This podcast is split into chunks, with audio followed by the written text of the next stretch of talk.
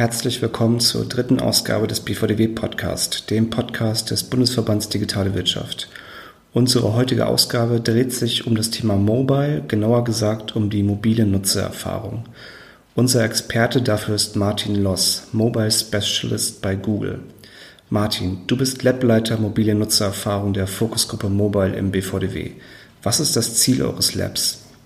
Wir arbeiten jetzt seit mehreren Wochen und Monaten in der Fokusgruppe Mobile an einem Thema, was wir mit dem Arbeitstitel benannt haben, moderne mobile Nutzererfahrungen in Webseiten und Apps. Und ähm, wir sind dazu gekommen, weil wir in der Fokusgruppensitzung gemerkt haben, das Thema, äh, welche Erfahrungen bieten wir oder erfahren wir als Nutzer im Umgang mit, mit Webseiten, mit Unternehmen, ähm, Service-Unternehmen, äh, aber auch ganz unterschiedlichen Unternehmen und verschiedener Branchen.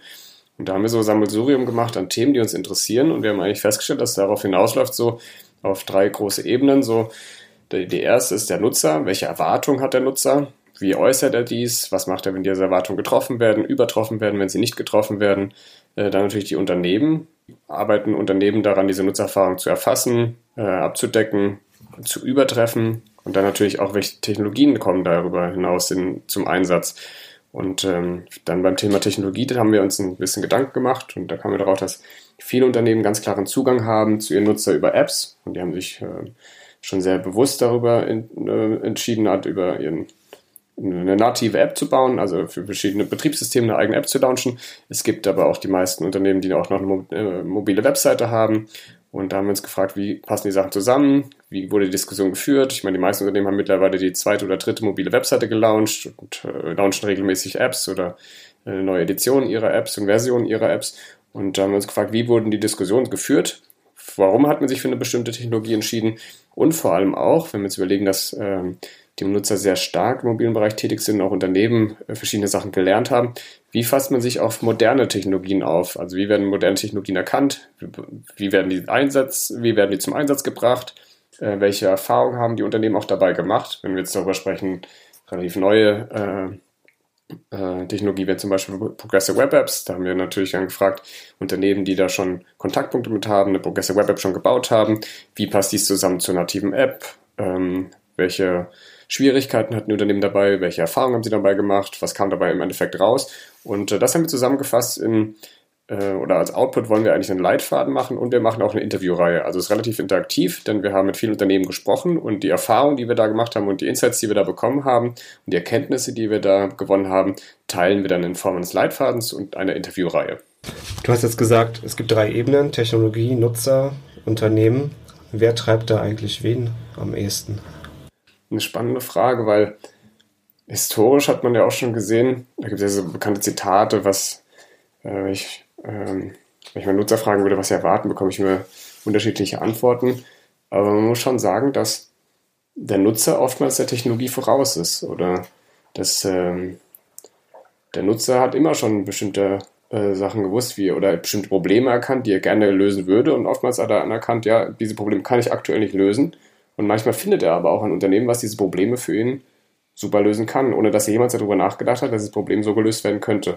Und da muss man sagen, dass die das Nutzerbedürfnis, irgendwas zu verbessern oder irgendwas anders zu machen, schneller zu machen, einfacher zu machen, schon immer da ist. Nur die Technologie oftmals erst hinten dran gelagert ist und die Erkenntnis, wie man bestimmte Nutzerbedürfnisse erkennen kann und dann auch äh, in Technologie eine Lösung zu überführen, das liegt dann immer sehr bei den Unternehmen. Und äh, da finde ich schon, dass immer der, der Nutzer sehr, sehr maßgebend da ist und ähm, es schon einen Fortschritt gibt. Aber es gibt auch Unternehmen, die schon sehr fortschrittlich den Nutzer und auch den Nutzer sehr gut kennen, vielleicht oftmals besser als der Nutzer sich selbst kennt und dementsprechend mit neuesten Technologien schon die Nutzererfahrung übertreffen können, wo vielleicht noch gar kein, gar kein Problem erkannt wurde. Das gibt es auch.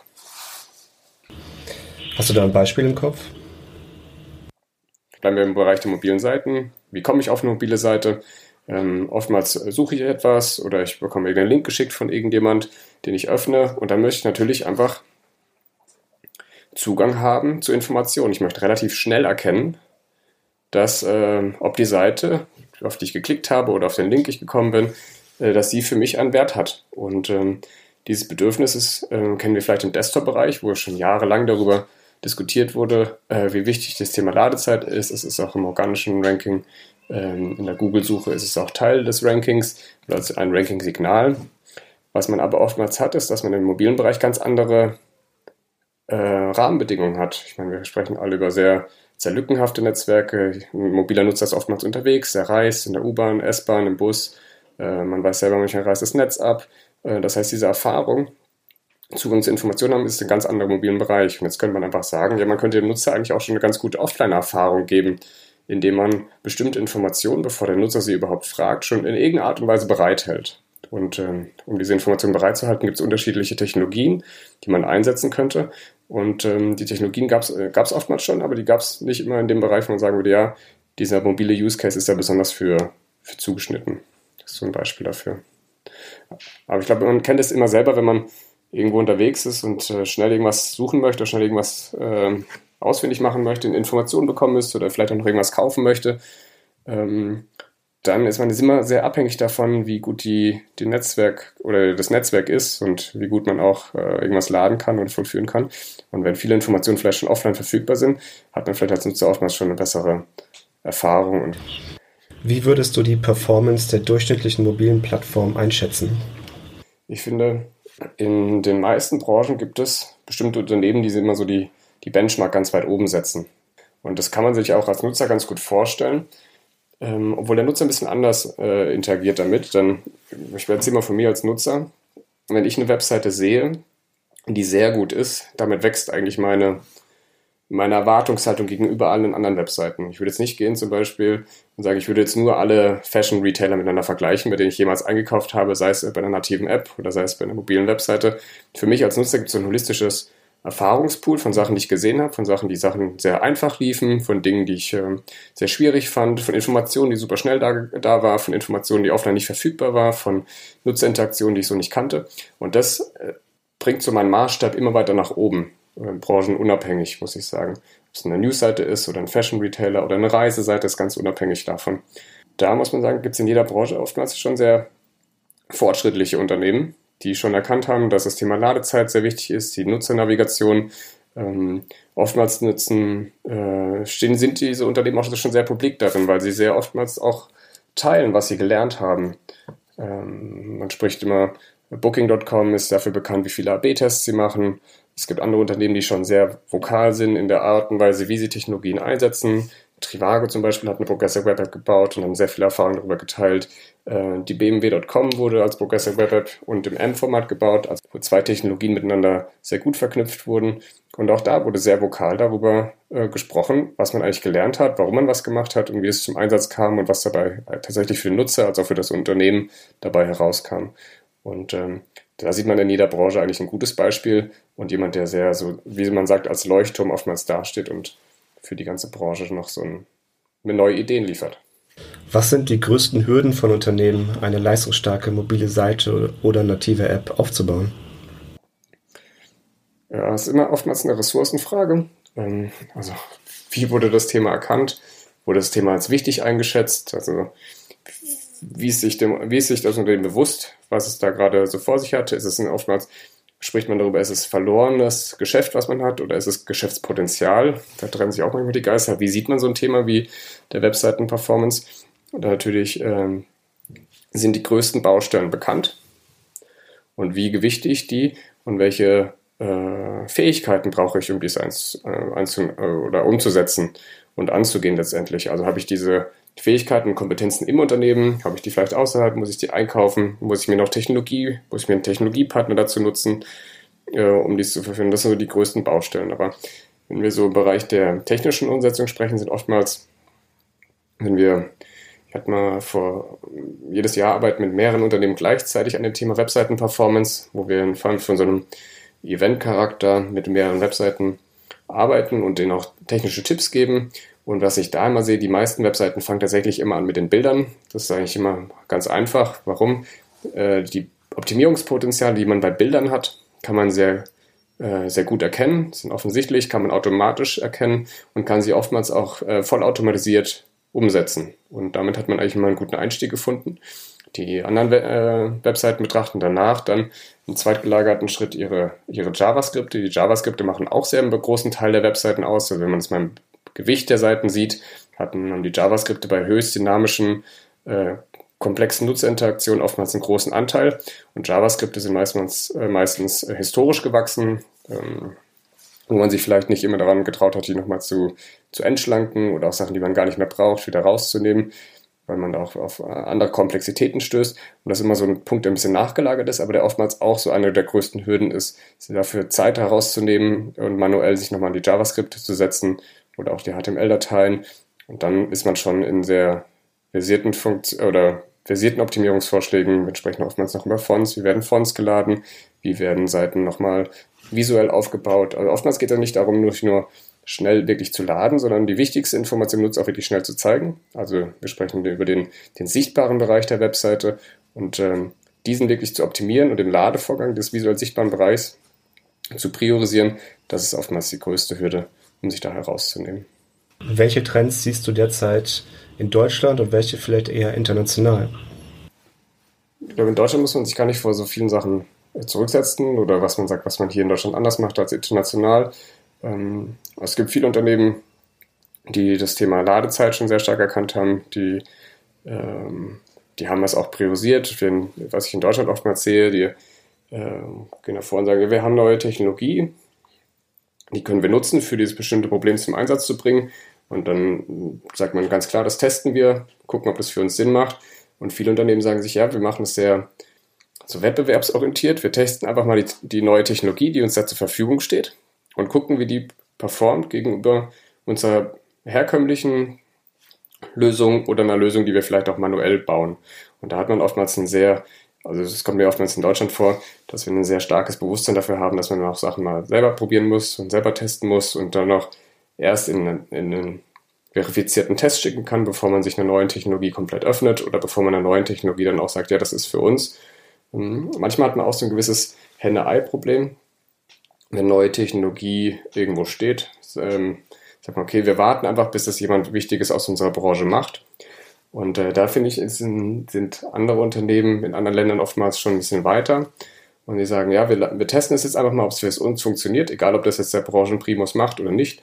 Und äh, wenn es der Branchenprimus machen würde, wäre das für uns ein weiterer Punkt zu sagen, ja, das ist eine sicherlich interessante Technologie, aber es müsste für uns passen. Und äh, das sehe ich international ein bisschen stärker ausgeprägt und sagen wir, lass es für uns testen, wenn es funktioniert, machen wir es auf jeden Fall und warten nicht darauf, ob das irgendjemand anders in der Branche überhaupt nochmal testet oder für sich auch macht. Und das sehe ich in, in vielen anderen internationalen Branchen ein bisschen anders gewichtet als in Deutschland. Was sind denn aus Nutzerperspektive die größten Hürden? Ja, da kann ich eigentlich ganz persönlich antworten. Also ich als Nutzer, ich erwarte, dass ich schnell Zugang zu Informationen habe. Und ganz egal, wo ich bin. Und ähm, im Großen und Ganzen erwarte ich von einer mobilen Seite oder einer nativen App, dass es ein Problem äh, löst für mich, was ich gerade habe oder mich, mir dabei hilft, schnell und effizient irgendwas ähm, zu beenden, sei es ein Kauf oder eine, äh, ein Informationsmaterial, was ich ausfüllen muss oder ein Formblatt, was ich ausfüllen muss. Es muss halt irgendwie schnell gehen weil ich meistens unterwegs bin, ich habe nicht viel Zeit. Ich habe die Herausforderung, dass ich auch einen sehr kleinen Monitor habe, mit dem ich interagiere und mit dem interagiere ich nicht normal, wie ich das aus dem digitalen Bereich kenne, mit einer Maus oder mit einem Keyboard. Ähm, ich habe ganz andere Eingabemöglichkeiten für Informationen. Ich habe eine Kamera, ich habe äh, meine Daumen, ich habe meine Finger, ich habe ähm, aber auch meine Stimme. Und äh, da habe ich einfach die Erfahrung gemacht, dass ich als Nutzer immer sehr sehr einfache Informationen übergeben würde. Und für mich ist einfach eines der schmerzhaften Themen zu tippen. Aber das kommt erstmal viel später. Wenn ich irgendeine Seite aufrufe, möchte, dass sie schnell lädt. Ich möchte sofort, dass ich erkennen könnte, ähm, ja, die Information, die ich da sehe, ist genau die Information, die ich suche. Es gibt vielleicht die Produkte, die ich äh, gerade suche. Es gibt vielleicht die Marke, die ich gerade suche. Ich möchte relativ schnell erkennen, ohne viel Interaktion auf der Seite zu machen ja, das ist Content, den ich äh, wertschätze. Dafür kann ich meine Zeit, würde ich auch einsetzen und dann kann ich ja weiter mit der Seite interagieren. Wenn ich dann oftmals mit der Seite interagieren möchte, würde ich irgendwo klicken wollen. Das heißt, die Seite muss nicht nur schnell geladen sein im visuell sichtbaren Bereich, sondern die muss auch ähm, mir einfach machen zu interagieren. Wenn ich irgendwo draufklicke, soll es mir zeigen, ja, ich habe den Nutzerinput äh, verstanden, ich möchte dir was zeigen und ich arbeite daran oder ich möchte es dem Nutzer einfach machen, irgendwas zu finden. Das heißt mit einer Suche, mit einer Navigation, die sehr äh, einfach ist. Das sind so die typischen Themen. Und äh, dann natürlich auch oftmals auch, wenn ich irgendwann zu einem Ende von einem Prozess komme, dass ich auch sauber herausgeführt werde. Das heißt, ähm, wenn es irgendwelche großen Hürden noch gibt, wie die man oftmals im Einkaufsbereich hat. Das heißt, irgendwo komme ich zu der Frage, ich muss irgendwas eintippen, ich muss mich irgendwo anmelden. Beim Anmeldeprozess muss ich mein Passwort erinnern, ich muss mich an meine mein, meine E-Mail, die ich genau für diese Seite normalerweise verwende, erinnern. Da, da, könnte man mir auch tatsächlich mich unterstützen. Und da warte ich eigentlich auch, dass man mich, soweit es geht, auch unterstützt. Also es relativ einfach macht, über diese Hürden zu springen. Und dann gibt es natürlich noch einen großen Knackpunkt, den man hat in der Bezahlung. Und auch da erwarte ich, dass mich eine Seite schon weitestgehend unterstützt. Das kann dem entgegenkommen, das mal ein Beispiel zu machen. Wenn ich irgendwo meine Kreditkartendaten eingebe, habe ich wahrscheinlich schon irgendwo meine Kreditkartendaten irgendwo eingegeben auf einer anderen Seite oder habe den im Browser hinterlegt, dass diese Seiten äh, auch Informationen, die ich schon bereitwillig irgendwo hinterlegt habe, dass die auch genutzt werden. Und wenn ich Sachen wirklich neu angeben müsste, dass es relativ einfach ist für mich, diese einzugeben. Und eines der großen Sachen, die mich persönlich immer sehr, sehr nerven, ist, wenn ich meine Kreditkartennummer eingeben muss dass mir das falsche Keyboard angegeben wird. Also man kann das selber auf dem Telefon, gibt es ja entweder die, die Buchstaben oder das Zahlen-Keyboard und wenn ich einfach meine Kreditkartennummer eingeben muss, muss ich einfach nur noch Zahlen eingeben. Aber oftmals sehe ich da auch, dass das Keyboard mit allen Buchstaben angegeben wird, womit ich erstmal eins weiterklicken muss. Und da bin ich schon sehr kritisch und sage, ja, man versucht ja eigentlich als, als Website oder als native App den Nutzerinput zu, zu reduzieren oder so möglich äh, einfach zu machen. Und da habe ich schon die ganzen Erfahrungen gemacht, dass es auch andere Nutzer diese, diese Erwartung haben. Oftmals sind sich diesen Erwartungen nicht immer so ganz bewusst, aber ich finde, dass die meisten Nutzer einfach einen sehr einfachen, schnellen Besuch einer Website oder einer nativen App haben, wo sie ganz klar Erwartungen haben und relativ schnell sehen wollen, bekomme ich für das, was ich gerade aufopfere, also Zeit oder Geduld, bekomme ich doch was dafür. Wenn du einen Wunsch für eine neue Technologie hättest, äh, wie würde dieser Wunsch aussehen? Ich glaube, dass manchmal Technologie mir schon äh, viele Sachen helfen kann, ohne dass ich mir dem Problem bewusst bin. Das kommt ein bisschen darauf, was ich vorhin schon gesagt habe. Normalerweise würde der Nutzer immer sagen, ja, ich habe dieses Grundproblem und dieses Grundbedürfnis und die Technologie kommt erst später. Ich finde, mittlerweile sind wir auf einem Schritt, wo man durch Nutzerinteraktion schon genau sagen kann oder bestimmte historische Auswertungen kann man kann Technologie eigentlich schon selber entscheiden. Ja, es wäre eigentlich Moment an der Tatsache, dem Nutzer einfach dies und das zu zeigen oder auch nochmal dies und anders zu denken. Also wo man eigentlich schon dem Nutzer eigentlich schon vor, vorweggehen könnte und basierend auf, auf um, anderen Daten oder basierend auf anderen Nutzerinteraktionen schon genau sagen könnte, ja, eigentlich wird dieser, also die Wahrscheinlichkeit, dass dieser Nutzer dieses Problem hat, ist relativ eindeutig und dementsprechend würde ich auch da, da anders agieren, als ich es bei anderen Nutzern würde. Also sehr personalisierte Möglichkeiten der, der Ansprache, basierend auf einer sehr schlauen Logik, wie dies äh, zustande kommen kann. Das wäre so meine Erwartung, dass man eigentlich dem Problem der der Personalisierung schon ein bisschen vorgreift und sehr persönlich mit mir sprechen kann, als auch natürlich, dass äh, neue Eingabemodelle, wie die Kamera oder wie auch die, die Angabe über die, äh, den Ton, also meine eigene Stimme, dass dies sehr viel äh, Last von mir als Nutzer nimmt. Das sind so die Erwartungen, die ich an neue Technologien hätte. Dass mir diesen Eingabemodellen arbeitet und auch meine Personalisierungsansprüche schon viel besser kennt. Wie ist denn deine Einschätzung zum Thema Progressive Web Apps? auch ein guter Punkt, an dem wir gerade sind. Ähm, Progressive Web Apps ähm, sind ja eigentlich schon, wenn man das mal aufs Ganze runterbricht, sehr progressiv gedachte Webseiten, die in den meisten Browsersystemen eigentlich auch schon so funktionieren, dass sie alle progressiven Funktionen, die sie anbieten, sei es äh, eine Offline-Funktionalität oder ein, ein, ein Ablegen des Icons auf dem Homescreen, womit man auch ein, ähm, wie es von einer nativen App einfach auf dem Homescreen verfügbar ist, dass man Push-Nachrichten erkennen kann oder dass man auch sehr schnell oder guten Content sehen kann, auch wenn die, wenn die Webseite eigentlich offline ist und keine Verbindung ähm, zum Netzwerk besteht, dass man auch da Content nutzen kann. Und äh, da schließt man eigentlich historisch eigentlich eine Lücke, die das mobile Web oder das Web insgesamt im Vergleich zu nativen Apps hatte. Denn ähm, wenn man es mal groß denkt, das Web hatte immer eine unglaublich große Reichweite, weil es relativ einfach war, Zugang zu Informationen zu bekommen. Mit einem Link konnte eigentlich jeder, der einen Browser benutzt, Zugang zu Informationen bekommen. Er musste sich nichts herunterladen, er musste nichts äh, installieren, er muss, äh, konnte direkt Zugang zu Informationen bekommen, ohne da große Hürden drüber zu springen. Aber man hat auch gemerkt, dass bestimmte Nutzerbedürfnisse gar nicht so gut abgedeckt werden durch die, die Art und Weise, wie Webseiten in bestimmten Browsern geladen werden oder wie Webseiten gebaut werden. Und deswegen gab es ja auch dann die nativen Apps, die einfach sehr hohe Nutzerinteraktion hätten, aufgrund auf der Art und Weise, dass sie direkt am Nutzer gebaut wurden und auch sehr stark mit dem Betriebssystem äh, vernetzt waren. Und äh, gerade Progressive Web Apps schließt diese, äh, diese Disparität, die das mobile Web oder das Web im Vergleich zu Apps hatte.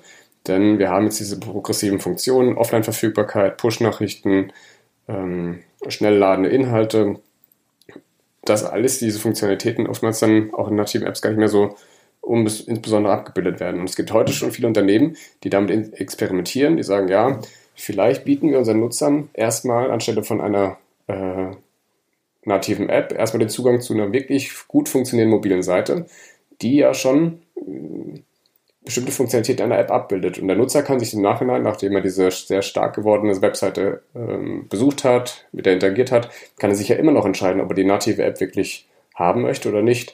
Aber es gibt eigentlich nicht immer diesen Zwang, den Nutzer direkt in die App zu schicken oder dem, Nutzer die, die App zu installieren oder diesen App-Installation halt aufzu oder darzubieten, sondern oftmals reicht es schon aus, dem Nutzer auch eine gute mobile Webseite zu bauen, die wirklich schon alle Funktionalitäten, die die Technologie heute hergibt, auch zu geben. Und da kennt man eigentlich schon sehr interessante Anwendungsbeispiele. Zum Beispiel BMW.com äh, hat eine Progressive Web App gebaut, die sehr gute und große Inhalte, sei es Videos, Bilder, in einer hohen Auflösung, in einer schnellen Ladefähigkeit auch äh, darbieten können und auch mit Accelerated Mobile Pages, einer anderen Technologie, die relativ neu ist, auch kombinieren. Und es gibt andere Anwendungspunkte, wo wir sagen, ja, wir können eigentlich so eine, wir haben so eine typische App-First-Business, wo wir einfach versuchen, den Nutzer direkt in eine App zu schicken. Auch da kann man auch den Nutzer schon so eine App-Light-Erfahrung geben, sagt man oftmals. Und viele, viele Unternehmen sagen auch zu ihrer Progressive Web App ist eine Light-Funktion, eine Light-App, weil sie einfach kleiner ist als die native App, aber weil sie auch die gleichen Funktionalitäten oftmals abbildet. Twitter ist ein Beispiel, wo auch die Light-Funktion da gebeten wird. Und das ist oftmals in Märkten relevant, wo man sehr bewusst umgeht mit den Daten, die man dem Nutzer wirklich auch abverlangt. Also man lädt da wirklich nicht alles. Äh, die Datenpakete sind oftmals auch eine Frage. Ähm, die Netzwerkgeschwindigkeit ist nicht immer die beste. Und da helfen Progressive Web Apps oftmals auch schon, sehr bewusst mit dem Thema äh, umzugehen und nicht eine, eine, native App zu installieren, die 80 Megabyte hat, sondern vielleicht auch eine äh, Progressive Web App ähm, dem Nutzer zu geben, über die er einfach über den, den Browser zusteuern kann aber einfach einen kleinen Teil von diesen Daten nutzen müsste, um halt mobil darauf zuzugreifen. Und da gibt man sehr viele Anwendungsbeispiele heute schon. Und es äh, ist auch sehr interessant, wie das ähm, gebaut wird, wie der Zugang zum Thema Progressive Web Apps oftmals kommt und wie es auch im Unternehmen immer diskutiert wird. Manche sehen es immer als Gefahr für die eigene App, aber es ist eigentlich, manche Themen sagen, nee, wir wollen einfach, egal ob der Nutzer später eine App installiert, wir wollen, dass er im ersten Besuch einer mobilen Seite einfach eine wirklich das, die beste Nutzererfahrung bekommen, die wir aktuell bauen können. Und das ist oftmals auch über eine Progressive Web App. Ja, und das sind so die, die großen Anwendungsbeispiele, die wir auch in den Interviews im Lab auch gesehen haben. Es gibt Unternehmen, die haben das mal getestet. Es gibt Unternehmen, die die erste Progressive Web App gebaut haben und die auch ganz große Anforderungen an die, an die zweite Progressive Web App äh, haben, die sie jetzt bauen. Und auch da immer sehr, äh, sehr interessiert sind, auch neue Sachen zu testen. Und äh, es gibt auch Unternehmen, die sagen, nee, das Thema der Progressive Web App ist für uns momentan nicht interessant, weil bestimmte äh, Themen für uns einfach, weil wir anders abgedeckt haben. Und da gibt es sehr unterschiedliche Anwendungsbeispiele dafür. Aber man erkennt auch gerade in Deutschland daran, dass das Thema sehr weit verbreitet ist und dass, im, wenn man mal danach fragt, die meisten Unternehmen das Thema schon für sich erkannt haben, ganz klar abgrenzen können, so was es für mich bringt, was es für mich nicht bringt. Oder oftmals auch schon Beta-Versionen getestet haben oder auch schon Seiten oder Progressive Web Apps für kleinere Produkte oder Produktseiten in dem Portfolio gebaut haben um das für sich zu erkennen. Also da, da ist man sehr weit schon bei dem Thema Progressive Web in Deutschland. Gibt es denn jetzt schon viele Verbraucher, die äh, keine Lust mehr haben, Apps zu installieren? Kann man da schon, kann man da was beobachten? Die Zahlquellen habe ich tatsächlich nicht im Kopf dafür, aber es ist schon immer eines der größten Hürden, die man hat äh, im Bereich der nativen Apps. Einfach die größte Hürde ist einfach die Installation, also den Nutzer von einer Information, die man ihm darbieten könnte, eine App auch wirklich in die App zu bewegen. Und die geht natürlich oftmals über den App Store oder den Play Store, wo man irgendwas installieren müsste. Und das andere ist dann natürlich, dass man äh, die App installiert, den Prozessor hat und dann natürlich aber auch die Nutzung. Und die Nutzung hält oftmals nicht davon ab, was, äh, was wir, warum wir uns was installiert haben, sondern auch wie gut eine native App auch wirklich gebaut wird und wie nah das an meinen Bedürfnissen ist. Und da sehen wir eigentlich die zweite große Hürde. Nicht nur die der, des Downloads, sondern auch der Nutzung. Und das kennen wir uns auch von uns selber. Wir haben so viele, so viele Apps auf dem, auf dem Smartphone, die wir gar nicht mehr nutzen oder sehr unregelmäßig nutzen. Und manchmal haben wir sogar vergessen, dass die äh, es sie überhaupt noch gibt auf unserem Telefon. Und dann stellt sich die Frage der, der Daily-Nutzung oder der regelmäßigen Nutzung. Und da sind es ja wirklich ganz wenige Apps, die wir noch nutzen. Und da sehe ich auch schon also persönlich großen Verfall bei mir. Die Apps, die ich wirklich auf dem Homescreen habe oder die Progressive Web Apps, die ich auch auf dem Homescreen habe, so das sind, sind wenige und andere verstecken sich irgendwo auf dem Smartphone, die ich regelmäßig dann auch deinstalliere. Woran scheitern oftmals die Implementierungen neuer Web-Technologien? Hm, wenn es um die Implementierung geht, ist oftmals auch so eine, eine Fähigkeitenfrage. Also habe ich die Fähigkeiten in-house, habe ich die Fähigkeiten eher extern, äh, muss ich mir jemand zukaufen? Und dann natürlich aber auch oftmals darin, weiß ich denn genau, was, welche, welches Problem ich aktuell lösen möchte oder weiß ich genau, welche Zielmetriken ich durch den Einsatz dieser Technologie verbessern möchte. Also ein Bewusstsein dafür, was möchte ich eigentlich, was ist das Problem und was möchte ich verbessern und wie kann ich diese Technologie dafür einsetzen. Weil oftmals hat man auch den Fall, dass eine Technologie zum Einsatz kommt, die vielleicht gar nicht das, die löst ein Problem, aber nicht das Problem, was man eigentlich lösen möchte. Oder auch letztlich gesehen, eine Technologie kommt zum Einsatz und wird getestet und wird getestet ähm, in einer Art und Weise, dass, dass sie nicht eigentlich ähm, gewinnen kann oder dass sie vielleicht gar nicht, dass der, der Vorteil der Technologie gar nicht zum, zum Vorschein kommt, der Art und Weise, wie der Test gebaut wird, welche Metriken ähm, herangezogen werden. Und damit kommt man manchmal zu einem Schluss oder zu einem vorschnellen Schluss für eine Technologie oder gegen eine Technologie, obwohl das, der Test gar nicht so aufgesetzt war, dass er diese Erfahrung mit einbringen könnte oder diese Erfahrung zeigen könnte. Also, um es zusammenzufassen, ist, glaube ich, so die, das Bewusstsein dafür, was man eigentlich ähm, testen möchte, dann äh, welche Fähigkeiten brauche ich dafür und natürlich den Testaufbau selbst und die Testauswertung. Der nächste ist ja schlimmer, irgendwie so Äpfel mit Birnen zu vergleichen und dann trotzdem zu sagen, okay, der Apfel ist besser als die Birne. Und ähm, das sehe ich oftmals noch im Bereich äh, des Testens, wenn es zur Implementierung kommt. Reden wir mal über Werbung. Reagieren Nutzer einer mobilen Seite anders auf Werbemittel als Nutzer einer App? Das würde ich gar nicht so sagen. Also das kann ich, glaube ich, nicht direkt herausarbeiten. Was man ganz interessant findet, dass manchmal Themen, die der, der Performance einer Webseite äh, oftmals negativ gegenüberstehen. Also sagen, sprechen wir ganz explizit über das Karussell. Das Karussell kennt jeder, wenn man auf eine Webseite kommt, die verschiedene Produkte da bietet und es öffnet sich eine Bildleiste, wo verschiedene Bilder durchlaufen. Das, äh, je nachdem, wie es implementiert wird, oftmals sehr nachteilig für die Ladezeit, weil alle Bilder direkt geladen werden, obwohl der Nutzer selber erstmal die Bilder aufrufen kann. Oftmals werden die, die Bilder auch automatisiert reingeladen. Und ähm, wenn der Nutzer, das ist in einer nativen App oder sei es auch in der Webseite, werden diese bewegten Bilder, diese Karussells, oftmals auch als Werbebanner wahrgenommen. Und damit eigentlich hat man die, den wichtigsten Teil der Webseite, den visuell sichtbaren Bereich oder den wichtigsten Bereich der nativen App, mit Informationen überlagert und der Art und Weise auch gezeigt, dass der Nutzer vielleicht sich auch für Werbung einsetzen kann, die er gar nicht erwarten würde an der Stelle oder die vielleicht auch gar nicht zielgerichtet ist an der Stelle, dann über die Informationen auch hinwegklicken würde.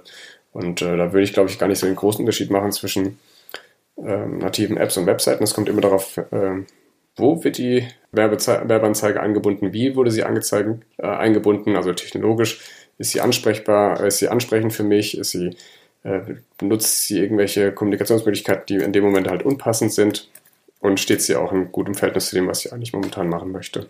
Da würde ich jetzt keine große Aussage zu Webseiten und zu Apps machen. Aber man kann es ja auch sehen, dass in vor allem äh, im mobilen Bereich die Herausforderung an gute äh, äh, Werbeanzeigen die gleiche ist. Also man hat wenig Platz, man hat sehr schwere Netzwerkverbindungen und muss auch sehr gut den Kontext, in dem der Nutzer sich befindet, um die Signale daher, daher lesen können. Und ähm, ich meine, das betrifft die Webseite genauso wie die native App. Ich danke dir ganz herzlich für deine Insights. Vielen Dank. Sehr gerne. Das war Martin Loss von Google zum Thema mobile Nutzererfahrung und zu den Herausforderungen und Tücken für die Unternehmen. Ihr solltet regelmäßig www.bvdw.org besuchen, denn die Fokusgruppe Mobile wird dort in Kürze ein entsprechendes White Paper veröffentlichen sowie weitere Podcast-Folgen zum Thema. In unserer letzten Ausgabe haben wir euch nochmal auf die DM Expo hingewiesen, die am 11. und 12. September in Köln stattfindet. Dieses Mal haben wir zwei weitere Event-Tipps für euch. Am 10. Oktober findet in Berlin der erste Video World Summit statt. Der Video World Summit ist das Nachfolgeevent der Bewegtbild-Konferenz. Wenn ihr euch für Bewegtbild in Verbindung mit Marketing und Monetarisierung interessiert, ist die Konferenz das Richtige für euch. Der Ticketverkauf hat begonnen auf www.videoworld-summit.de. Am 19. November findet die zweite Ausgabe der Think Beta in Bremen statt. Die Digitalkonferenz zu Themen wie Digitalisierung der Energiebranche, Mittelstand und digitale Ethik findet nach dem Motto Stillstand ist Rückschritt statt. Informationen zu Programm und Tickets sind unter thinkbeta.de verfügbar. Vielen Dank fürs Zuhören und bis zur nächsten Ausgabe des BVDW Podcast.